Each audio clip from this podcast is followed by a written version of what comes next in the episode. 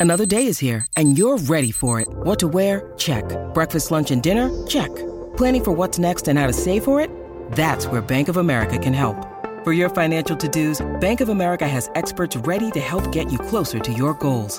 Get started at one of our local financial centers or 24-7 in our mobile banking app. Find a location near you at bankofamerica.com slash talk to us. What would you like the power to do? Mobile banking requires downloading the app and is only available for select devices. Message and data rates may apply. Bank of America and a member FDIC. This episode is brought to you by Shopify. Whether you're selling a little or a lot, Shopify helps you do your thing, however you cha-ching. From the launch your online shop stage, all the way to the we just hit a million orders stage. No matter what stage you're in, Shopify's there to help you grow. Sign up for a $1 per month trial period at shopify.com slash special offer, all lowercase. That's shopify.com slash special offer. I'm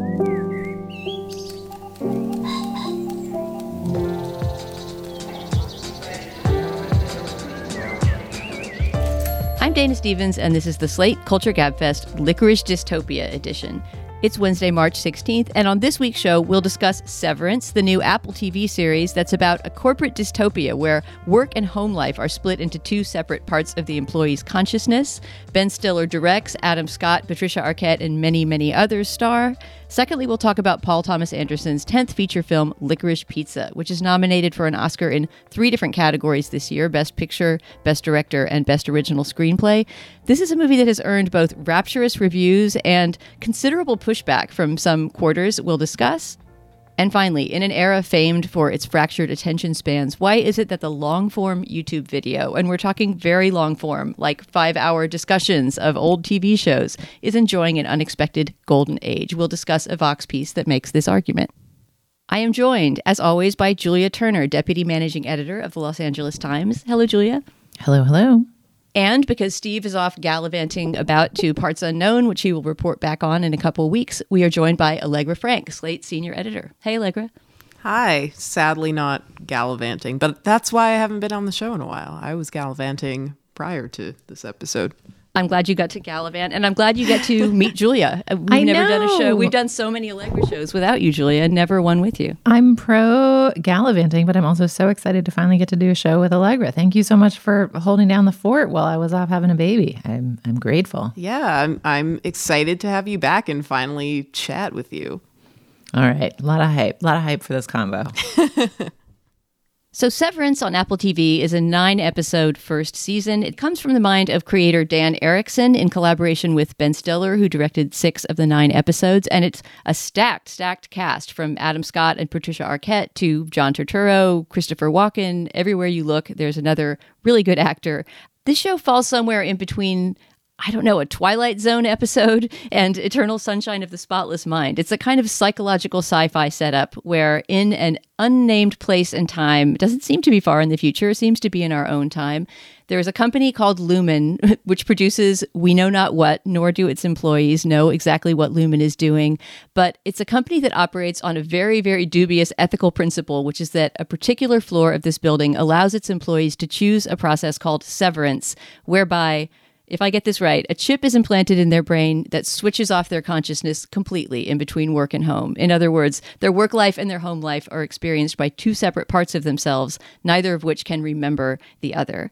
So, as we join this strange corporate culture in the first episode, a brand new employee, played by Britt Lower, is about to be inducted into the strange world of the severed floor of the Lumon Corporation. In this clip we're about to hear, which is from the first episode of the show, you'll hear Mark, played by Adam Scott, who is a veteran employee of the company, introducing this new employee, Helly R., to the strange rules of corporate culture at Lumon. Hey, Hey. so it's tomorrow now? Uh, yeah. Well, it's Monday. A weekend just happened. Yeah. I don't even feel like I left. Yeah, that's how nights and weekends feel here. Like nothing. Well, you get used to it. I mean, I find it helps to focus on the effects of sleep since we don't actually get to experience it. You may feel rejuvenated or happy, less tense in the shoulders, spry. So it's 9.05. Yeah, they stagger the entries too so we don't meet on the outside. It's important, apparently. So I guess we're not friends.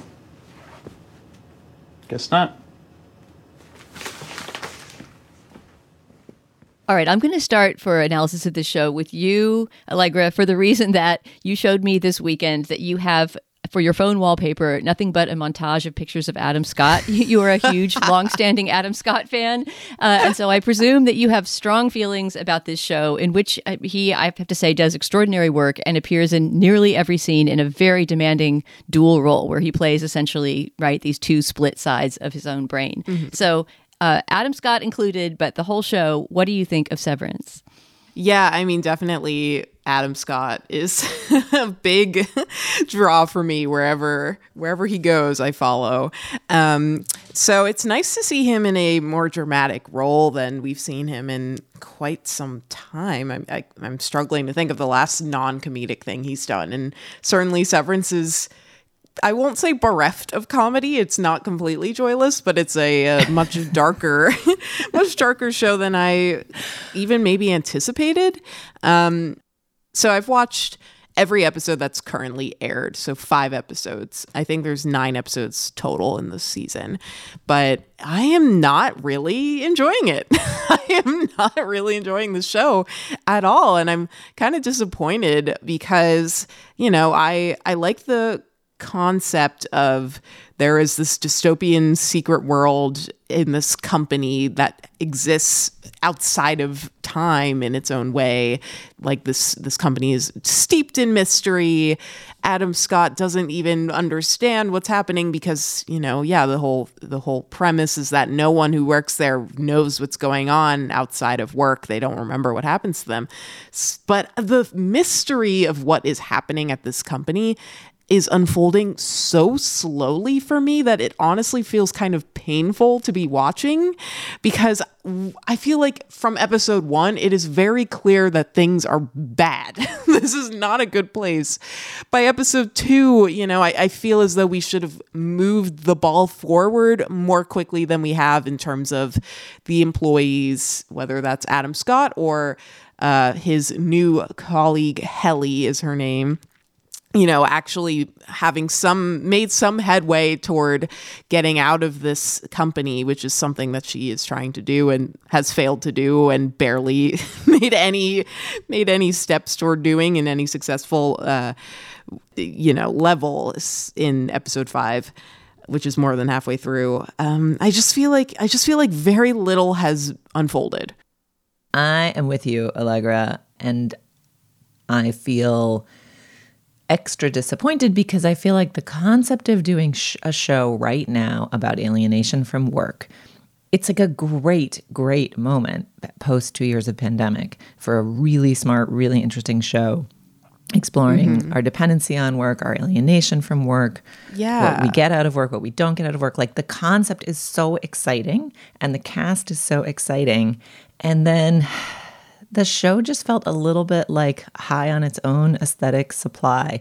There's like a moment in one of the first couple episodes where John Turturro seems to be, you know, his innie, his char- his character in the office seems to be suffering some kind of glitch, or I don't know, maybe it's an effect of the um, procedure or something. Anyway, he like hallucinates some bubbling black ooze creeping over his computer. And you just get this feeling that the creators were like, and it's gonna look so cool when the ooze comes. and it's like, yeah I don't. It's sure, but you know, it, it's it's a challenge for any creator of a dystopic narrative, right? A, a, a- any mm-hmm. portrayer of a dystopia in which humanity and humanism is squelched to like figure out how you stud enough glints of recognizable humanity in it for you to find people to root for and to actually proceed and be curious about all the dystopian mysteries that the thing will unfold. And Adam Scott is like a good bet for that, right? Like he's, um, you know, we know him as like the affable, slightly misfit, um, kind, warm, but with sometimes a little dark edge, the way he his character had on Big Little Lies um, or Party Down. But you know, he he's a good bet, but it's just a lot. I mean, the one thing I loved was his relationship with his sister in the outer world. And there are moments between them where you feel like, oh, yes, that's the human civilization that's even worth fighting this corporation for.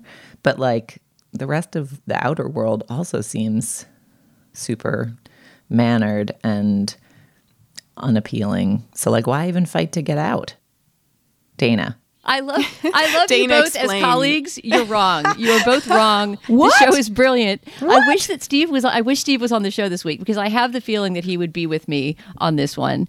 All right. I've heard a lot of people critique the show as being slow moving, and it definitely is a is a red herring filled show in the way that you know it's strewing a bunch of clues and forcing the viewer to try to figure out what Lumon does, what Lumon makes, you know why these these people chose this this procedure that traps them inside the office ex- experientially it, it unfolds those things slowly, but it doesn't do. I never felt that annoying feeling like the show Lost always gave me from the very first episode. Some people took seasons and seasons to figure this out. And from the very beginning, I sort of thought Lost doesn't know where it's going or what it's doing. And it's just throwing weird things at us to make us experience, you know, uh, cognitive dissonance for no reason. Severance, on the contrary, seemed to me so meticulously thought through in its world building. That's what I loved about the inside of the office is that, you know, you, you are being given glimpses very slowly, just as the other employees are. And that leaves so much time for character development. So, Allegra, to hear you say that you didn't feel like you knew who these characters were, at least when they're in the office, I agree that I would like a little bit more time outside. And as the season progresses, and I have seen all nine episodes, you do get more time outside with, with each of the characters. But I got to know so well, you know, people like John Turturro's character, very different from the kind of person he usually plays. You know, not somebody who's a who's a big showman-like kind of outward character, but someone who's very repressed and inward. But you slowly, slowly get to know him. Or Zach Cherry's character, who at first comes off as you know somebody who is completely duped by the corporate language and the kind of cult-like business speak of the office, but who reveals himself to be someone very different with more more of an inner life than that. But above all, I just thought this show was exquisitely well written. I mean, it just it has such a unique um, vocabulary and use of language, and the way that that Lumon uh, philosophy, which the Pat- Patricia Arquette character, who is this mysterious overseer of the these individuals on the severed floor, is is such a fantastic portrait. I think of a true corporate believer, someone who has completely bought into this almost religious cult like language about Lumon Industries. Um, she she plays it with such ferocity, and she's it's a really chilling performance.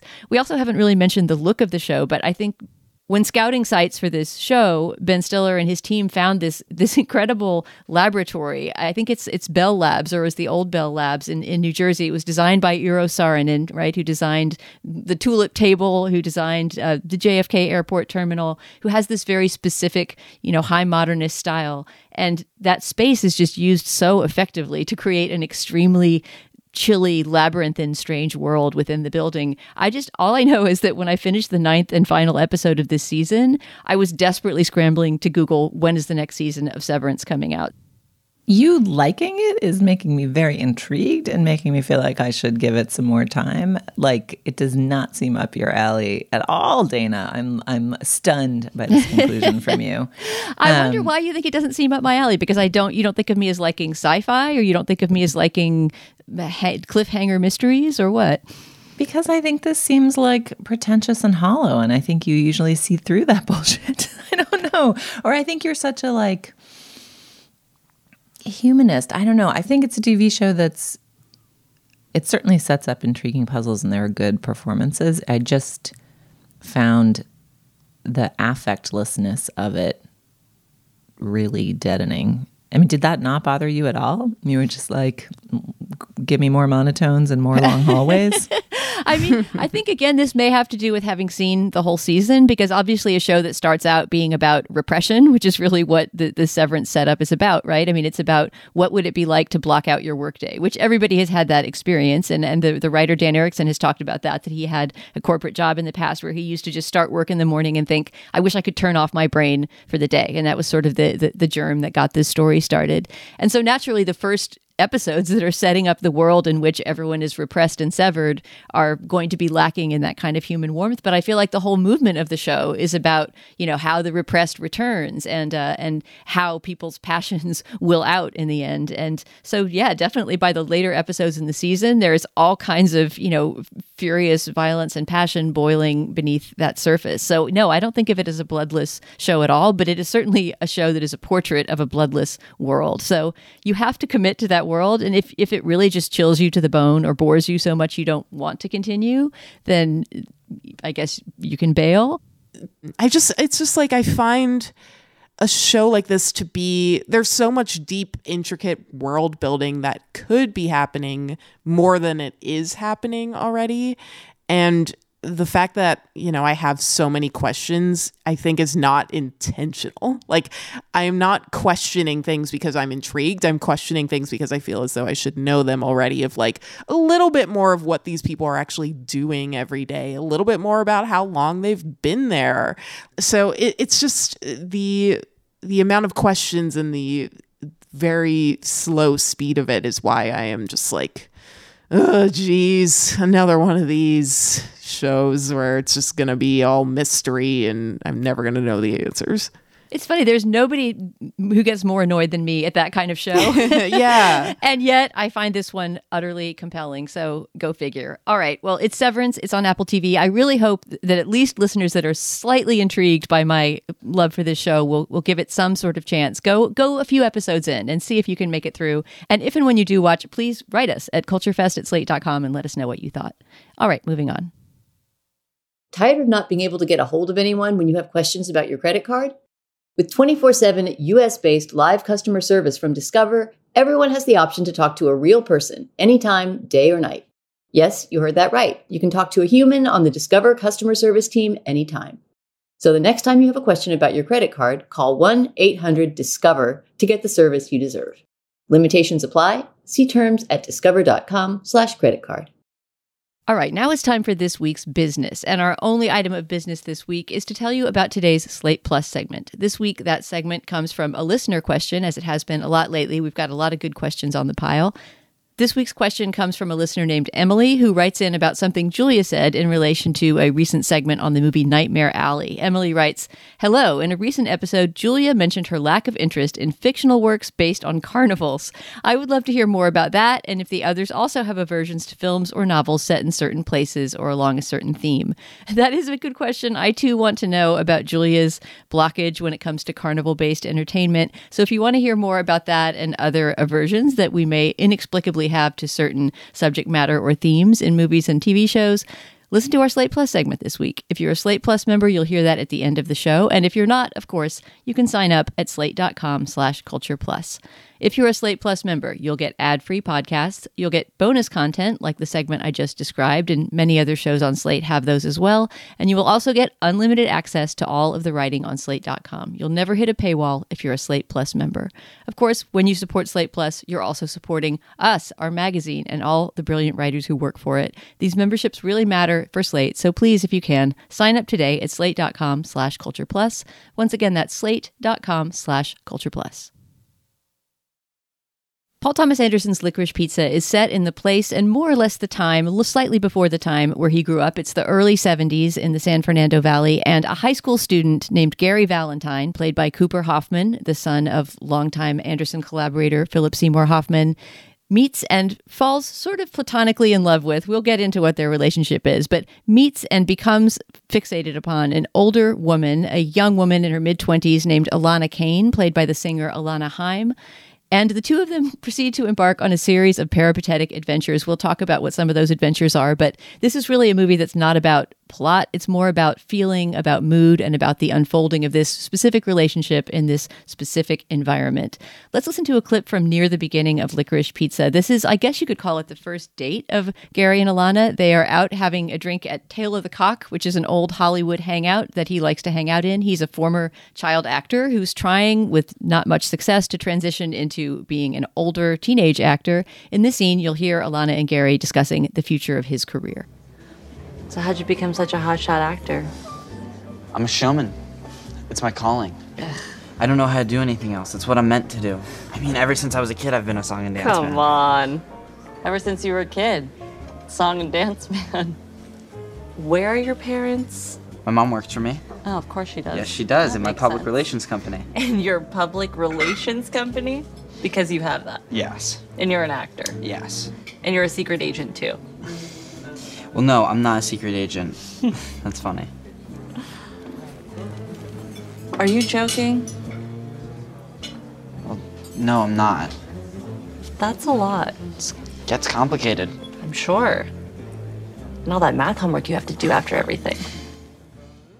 Julia, I'll start with you this time. I wonder whether the very meandering nature of the screenplay is something that irritated you, put you off, intrigued you. I feel like I almost can't defend my love for this movie. I just it's it's more of a, a, feeling than anything else. This is, as I said, a movie that's about vibes rather than about plot. It's a movie that requires a lot of patience from the viewer because you're watching these two young and very confused people meander through a period of their lives where they themselves don't know what they're doing or what comes next. Uh, and I wonder whether you had the patience to stick with them through that and felt the kind of affection for the world that Anderson evokes that I did.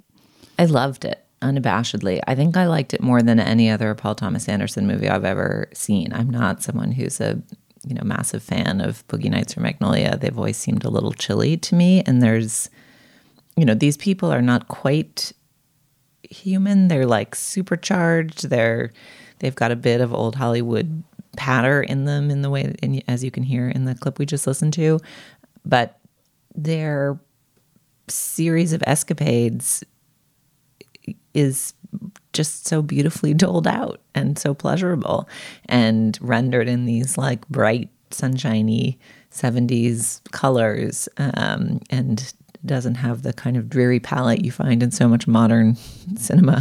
Um, I, I, I was really smitten. And I think part of why I was smitten, you know, there's been a lot of commentary about the, you know, age gap and what it means to portray such an age gap. But I felt like the movie was about the Alana character's uncertainty and kind of being caught between being a kid and being a grown up and trying to figure out what that means um, and and using her relationship with him to progress and avoid the future. And then I, I felt I felt that without larding it on the movie's a really sensitive portrait of a of a you know kind of real confusion. It's not glamorizing the relationship exactly. It's not suggesting, I don't think it's trying to make like a anti cancel culture point about age gaps or anything. It's just like here's two people who connected as people sometimes do and feel ambivalent about it and have their own process around it. And I don't know, I enjoyed that part. The critique so the critique about the age gap I would lay aside. The critique about the scenes with the Japanese restaurant owners' wives, uh, those are you know some minutes of the film that I think it could have stood cutting or serious rearranging. Um, and they seemed like they were supposed to be a comment on the racism of the time, but they seemed to they seemed yucky. So I didn't like that. Yeah, I mean, I completely agree with you, Julia, that the the bigger issue I think is the uh, John Michael Higgins character of the Japanese, the American restaurateur who has Japanese restaurants um, with a Japanese wife or changing Japanese wives. I found that to be pretty uncomfortable and offensive. And the way that, you know, they had him doing little accents to talk to his wife, it was just, it was super distracting for me. Um, but thankfully, you know, the it didn't detract from my enjoyment of the movie overall, and neither did the sort of May December relationship at its heart. I think I, just like you, Julia, I saw it more as Alana Haim movie. Um, as much as I liked Cooper Hoffman. So I was watching it from her perspective more than anything. And so I saw Gary as sort of a little gnat in her ear who was intriguing to her, understandably. He's definitely an intriguing and uh, very charismatic guy. And I didn't really ex- find their relationship anything but, you know, a natural magnetism to this particular soul who especially at a time in Alana's life where she is just kind of flitting around different things and doesn't really have any trajectory, you know, someone who does have ambitions is very attractive. And I think her saying that she loved Gary is more, uh, you know, her her love for Gary is more inspired by that relationship of I am meaningless and rudderless and you are the complete opposite. So I didn't totally mind it. It you know, I'm not always one for the uh, May December plot line, but I, I thought it was pretty inoffensive here.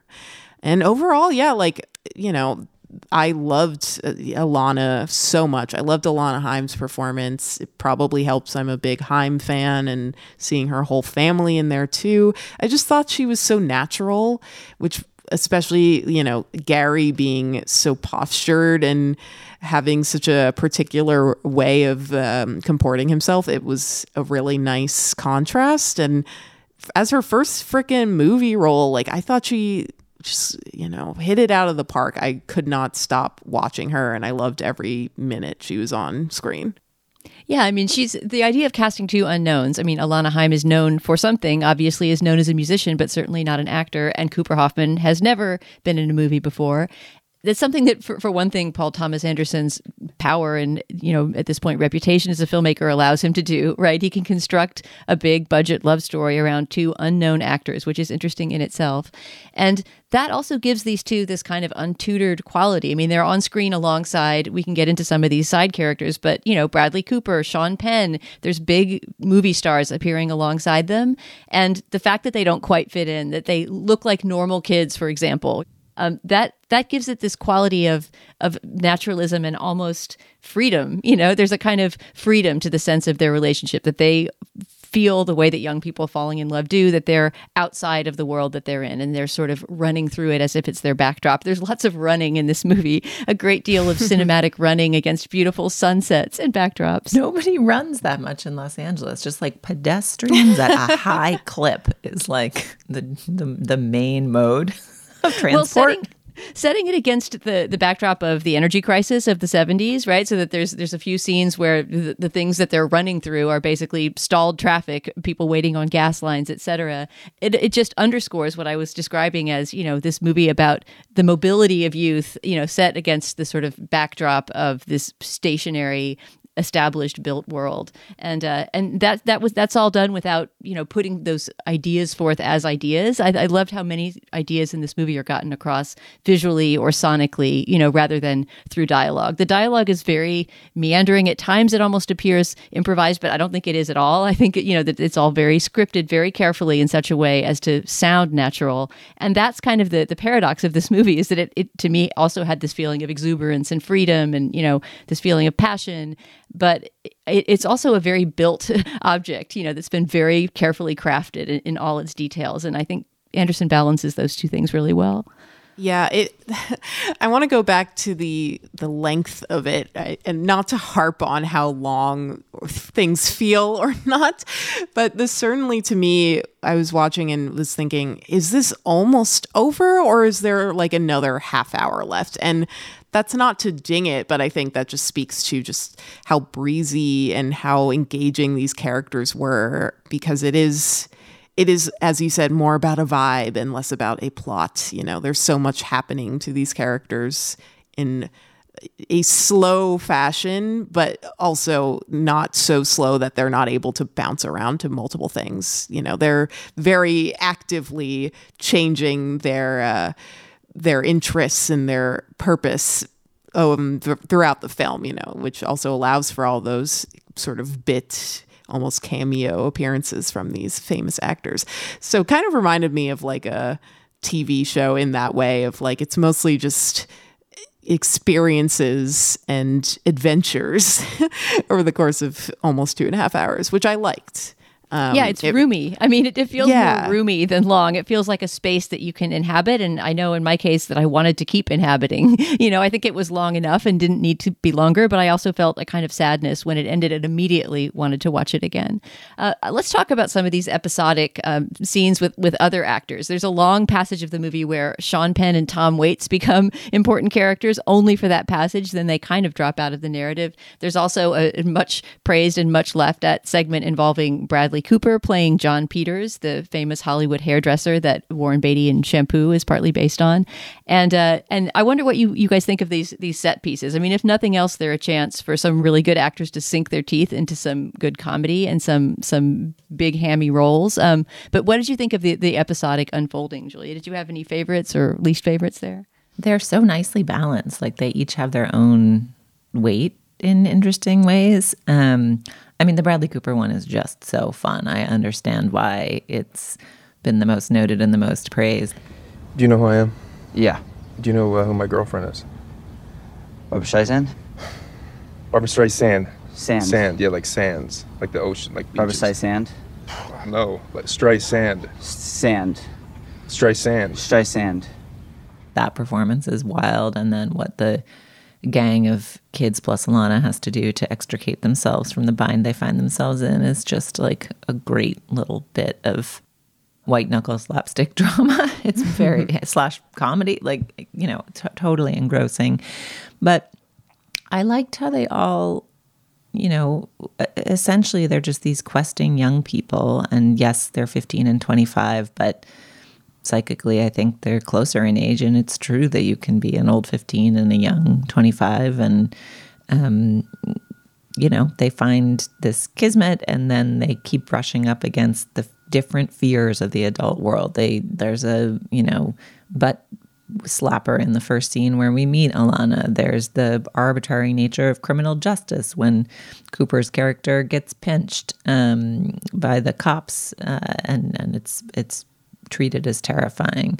Uh, there's the flamboyant Hollywood uh, prankster, and you know Alana's like very nearly physically harmed by him. They near you know they there's like real danger, real adult danger in the world in all of these capers, and they have a very capery tone, but like actual harm and consequence are abounding in a way that I think you know causes the Alana character to wonder whether she's avoiding her future in adult life by hanging out with these kids, or in fact, she's found it because she's found a person who's like a partner in crime who has her back in the face of all this danger. And it's just kind of this beautiful little through line. And each one adds up to push her towards where she finally lands in terms of her relationship with this uh, charming kid who's full of full of his own energy and momentum. And I don't know, the whole thing just worked well, m- minus the Japanese restaurants, but so much of it worked so beautifully and sweetly to me and, and just felt so, so human. I mean, down to the fact that, as the friend I watched it with noted, they have human skin. Like, when is the last time you saw actual human complexions on a screen of any kind? Like, just the, that they all are like a little sweaty and have pores and have like, it, you know, it's just, it's just feels so fresh.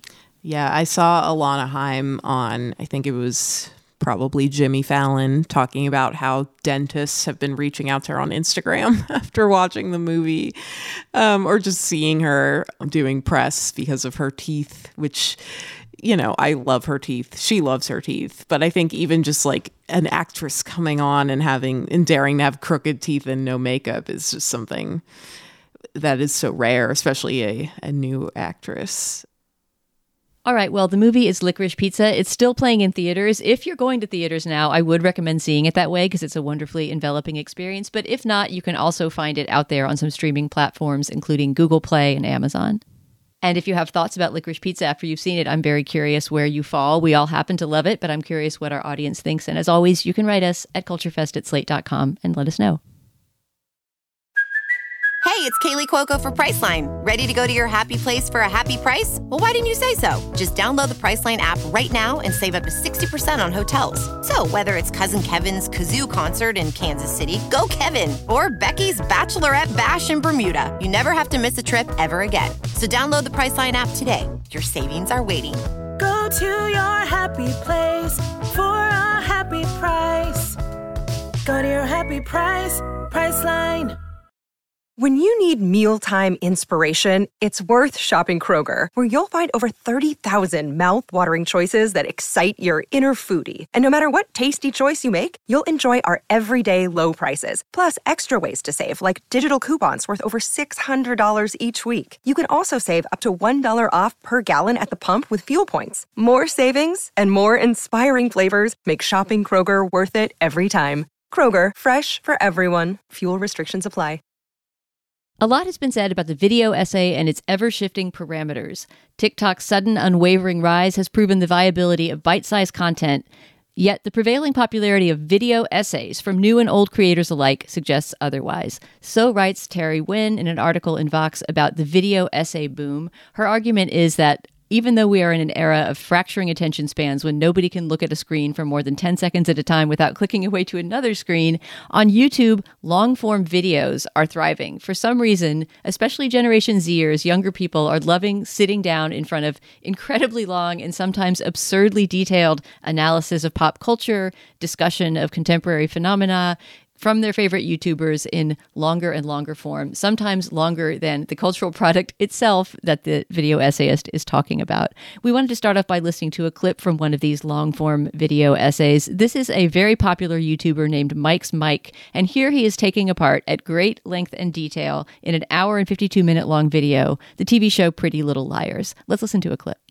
Okay, so this is how it's going to work. We're going to go through Pretty Little Liars seasons 1 to 7 going to the plot and character details for each season, all 160 episodes from all seven seasons. And each season is assigned a color of string, and the string color designates relationships and plot interactions between the characters. So in this video, we're going to cover season one, which is red, which is already put up on the wall, season two, which will be in green, and season three, which is in blue. Now we're doing all of season one, all of season two and the first half of season three, which in total is 60 episodes. Then for part two, I'm planning on finishing season three, doing season four and season five.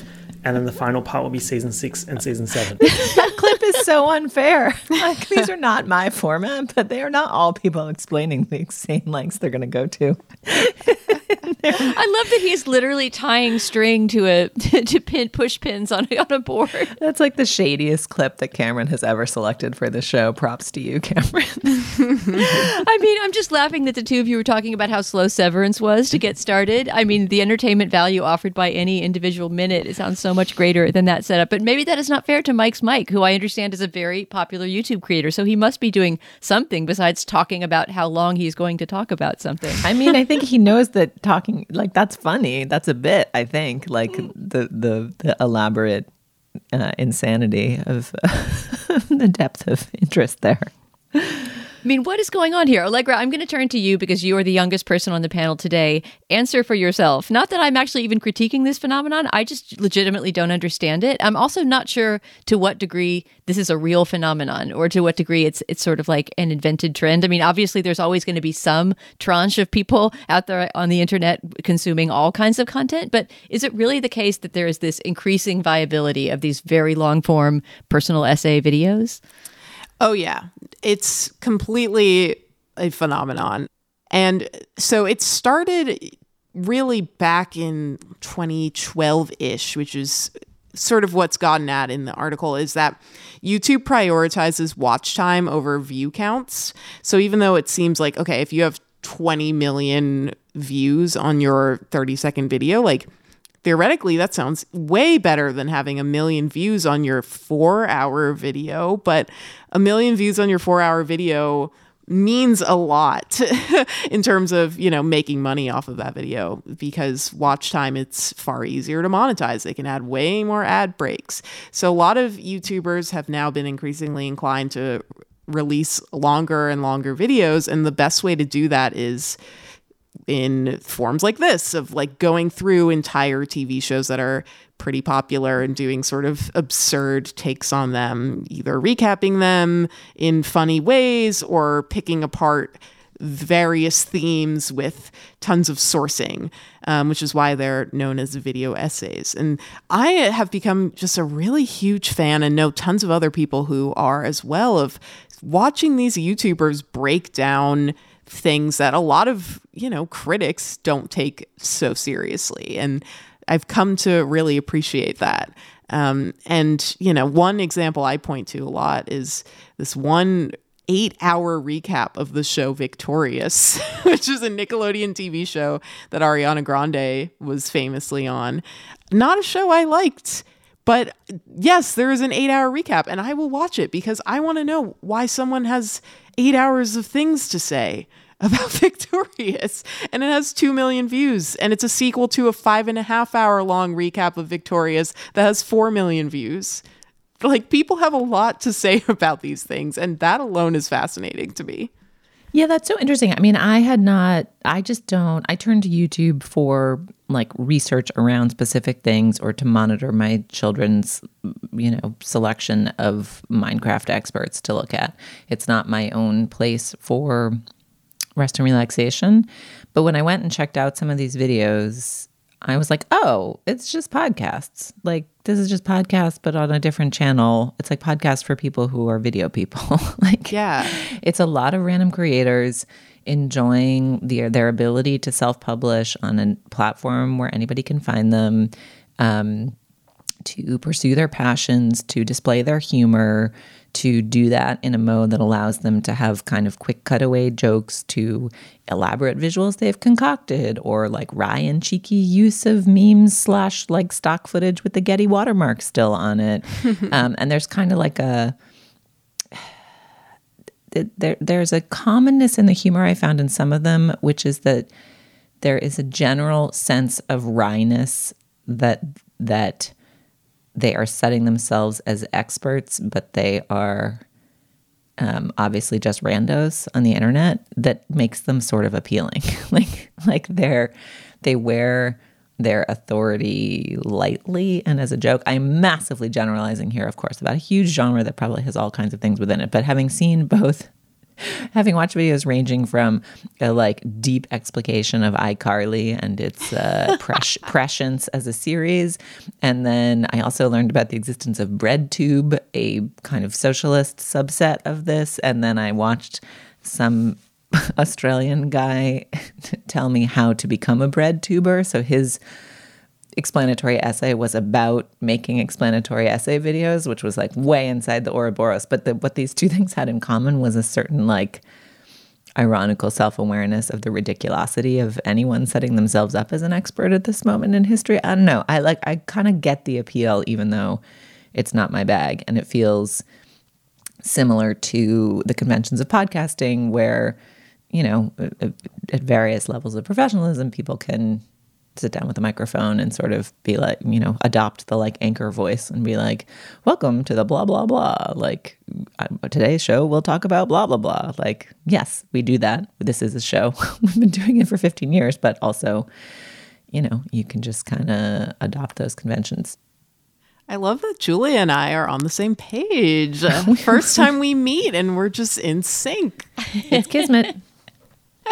Wait, so I Dana, mean- did you end up watching any of these? I am very curious. Yeah, I watched. take. I watched as far as I could get into them, and I guess I'm familiar with the phenomenon because I do see. I mean, I was the one just saying, "Is this really happening out there in the world?" But I see my own teenage daughter watching things like this. Sometimes I'll be surprised how often we'll watch, say, a movie, a classic movie together or something, and then I find her searching it up. You know, and there's some guy talking about all about Eve. You know, at his at his desk with his with his webcam on. Uh, I mean, I, I agree with Julie that the homemade part of it has has an appeal, and the idea that everybody can put on their own show. I guess I don't quite see why these have to be visual, and maybe that that comes into what you were saying, Julie, about them basically being podcasts where you can see people talking. Not many examples of the ones that we link to, anyway, have much visual interest. I mean, they're called video essays, but it isn't as if the person is usually expertly editing clips together in some interesting way or creating an interesting visual background. I mean, most of the time, what I was seeing really was sort of a flatly lit person sitting at their IKEA desk with their webcam on, yammering on, and I don't quite see why that's nailing people to their seats, but I suppose that your listening modality might be as if it were a podcast, right? You might have this on and be going about your business, not ne- necessarily glancing at the screen that often. Um, it's a form that ha- seems like it has possibilities that are not being explored by a lot of the creators, but I mean, I guess if they're popular and getting views anyway, maybe they don't have to add a lot of visual appeal. Yeah, I mean, I think a lot of YouTube in general, ironically, is not super visually appealing. Like a lot of vloggers make their money by just talking about their lives.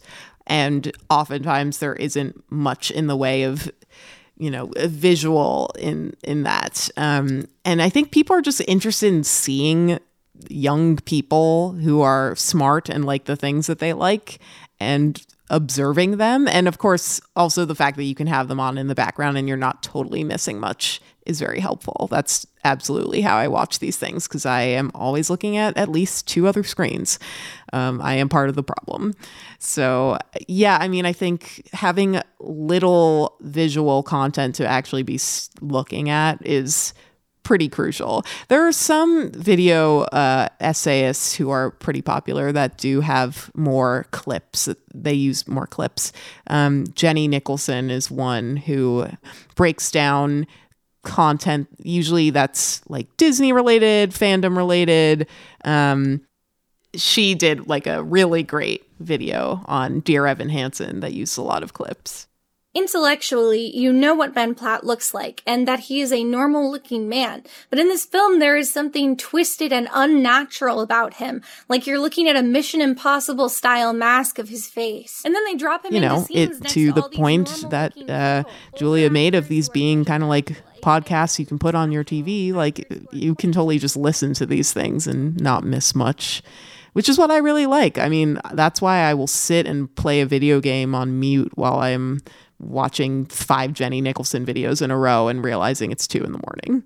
Yeah, I mean, I think just like the transition towards multi-screen attention is one that that is really shaping what gets made and what gets consumed and what's popular. And like that's probably always been true. There have been households that have the Today Show on in the background. Like I, you know, we don't listen to radio in the car and I just like wonder what information my children will not learn from not having just had like soothing NPR voices, you know, telling you what the capitals of various places are in the background quietly your whole childhood. Like uh, multitasking is not like invented in the 21st century, obviously. But you know, my kids want like three screens at once. And I find myself doing it with audio. Like, you couldn't pay me to think of YouTube as like, what a pleasant place to like hang out at the end of a stressful day. Like, the site is so ugly. The like videos look so unappealing. There's like, you know, three and a half minutes of like garbage warm up at the beginning of everything. It just seems like a very inefficient conveyance of entertainment. But that's just taste, you know? And the fact that my job requires me to like sit looking at a screen all day. So when I'm done with it, I want to like have something in my ears but not my eyes. And increasingly, I've become agnostic about whether the thing that's in my ears has attendant visuals that I'm ignoring. Like I've totally started listening to TV shows as though they're radio plays because I, you know, felt like I've exhausted the podcast universe. So, what's the difference between me basically listening to Veronica Mars with like some light looking up at the screen during confusing moments versus this?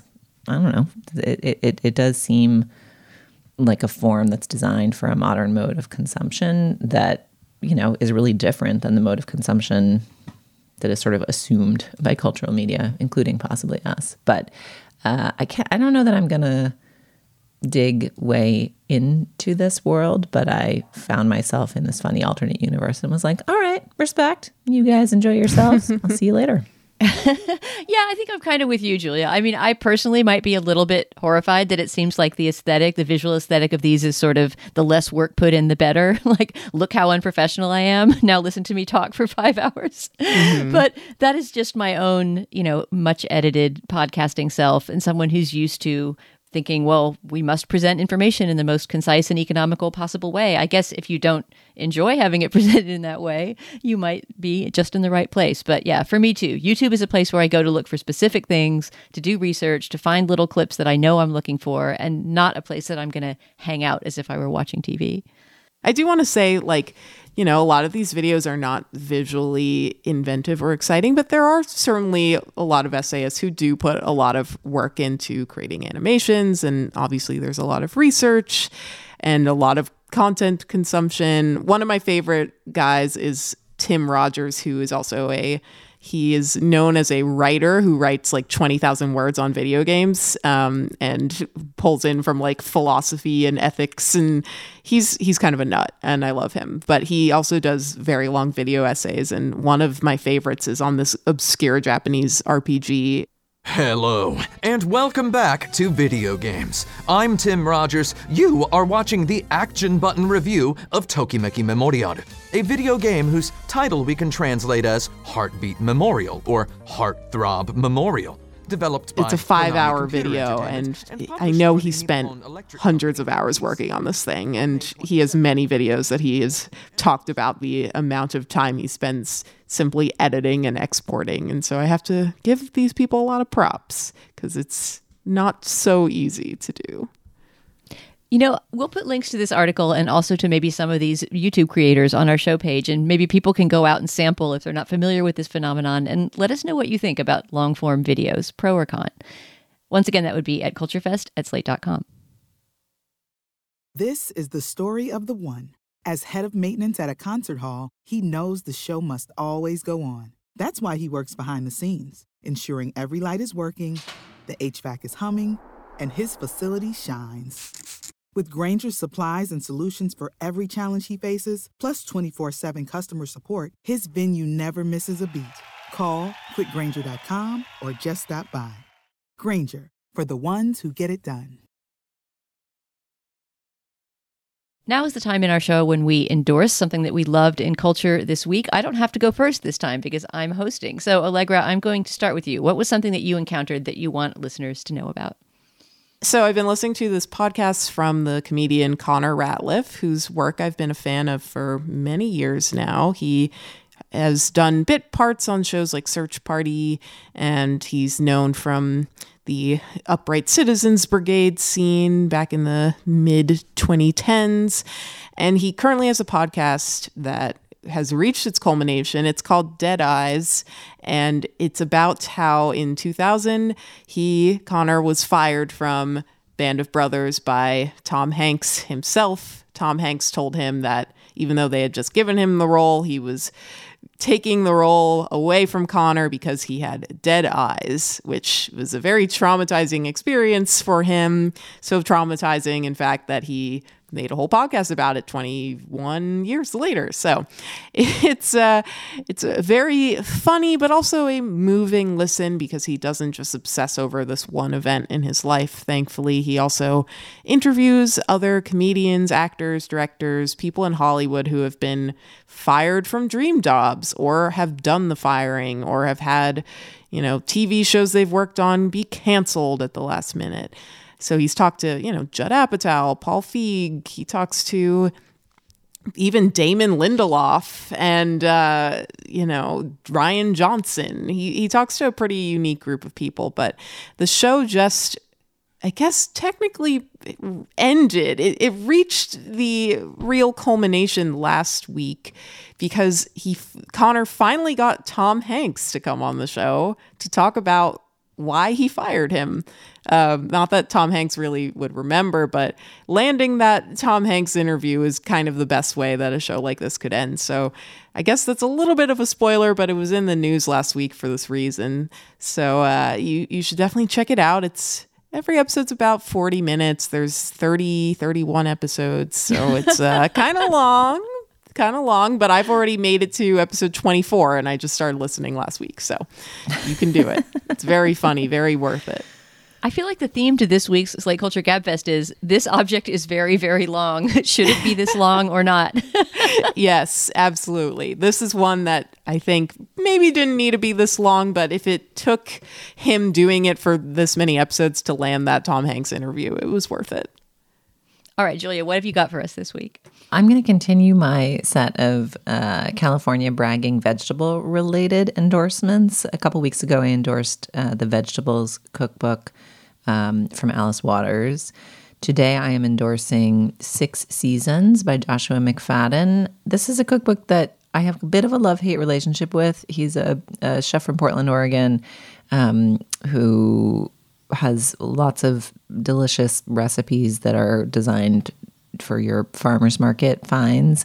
Um, and each one of them requires like 47 steps. He seems to think you should cut all vegetables on the extreme diagonal and then soak them in ice water for 20 minutes before you do anything with them, all of which makes cooking kind of a pain in the butt.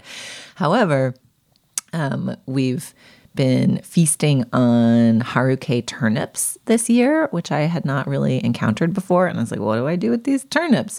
And who came through for me? Josh McFadden in Six Seasons had this like really delicious turnip and turnip green salad with poppy seeds and yogurt and all kinds of interesting stuff that I wouldn't have thought to put in a salad. Um, so I just want to endorse Six Seasons by Joshua McFadden and Hakurei Turnips, which I think are ending their season here in Cali. But those of you in colder climes where it's not yet spring can start looking out when your farmers markets open up.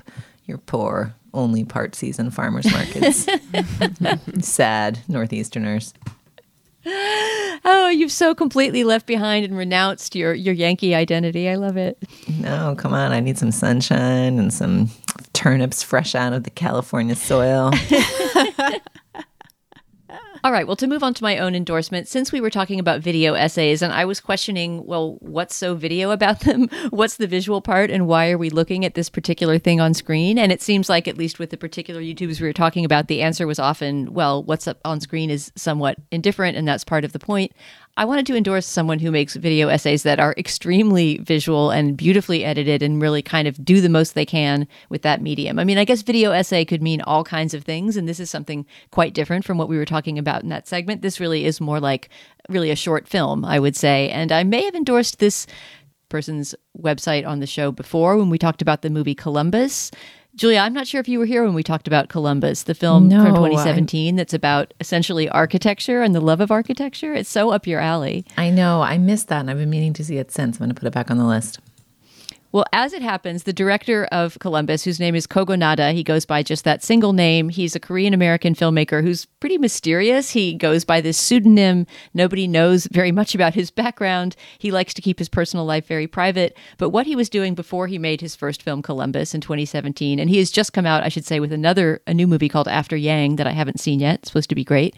But how he made his name was in making these video essays that he posted on his website. And they were so successful that he eventually started to be commissioned by various places and magazines to make video essays. But he started off just making them for himself. And they are just gorgeous. If you go to kogonada.com, K O G O N A D A.com, you can see it's a beautifully designed site too, but you can see all these little thumbnails that you click on to watch just little mini movies, most of which are reflections about other movies or about filmmakers, um, but which also, you know, incorporate, they use editing beautifully, they use voiceover in a sort of dreamy fashion. It isn't, you know, him giving a lecture on the film. It's more clips from the film themselves and the way they're put together that that put forward the ideas. So to give you an example, he started off with a video on Breaking Bad that he was so successful with that he started to get commissions. You can watch that there. There's an absolutely gorgeous one called Hands of Bresson that's just about the way the French filmmaker Robert Bresson uses hands in his filmmaking. And so it's a it's a big thematic montage of, of how he films his actors' hands. Uh, there's one about Richard Linklater's films called On Cinema and Time that talks about the way he uses, you know, aging in real time in, for example, the Before films or Boyhood. And there's one called Mirrors of Bergman that's just about Ingmar Bergman's use of mirrors in his film. So, as you can imagine, this is a kind of a cinephile's delight. Um, these films are mostly in black and white, often about black and white movies, and they're all edited by him, as his feature films are as well. And they're just a wonderful place to explore cinema, but also through the eyes of a very particular and I think really visionary filmmaker. So, kogonada.com, check out the video essays there.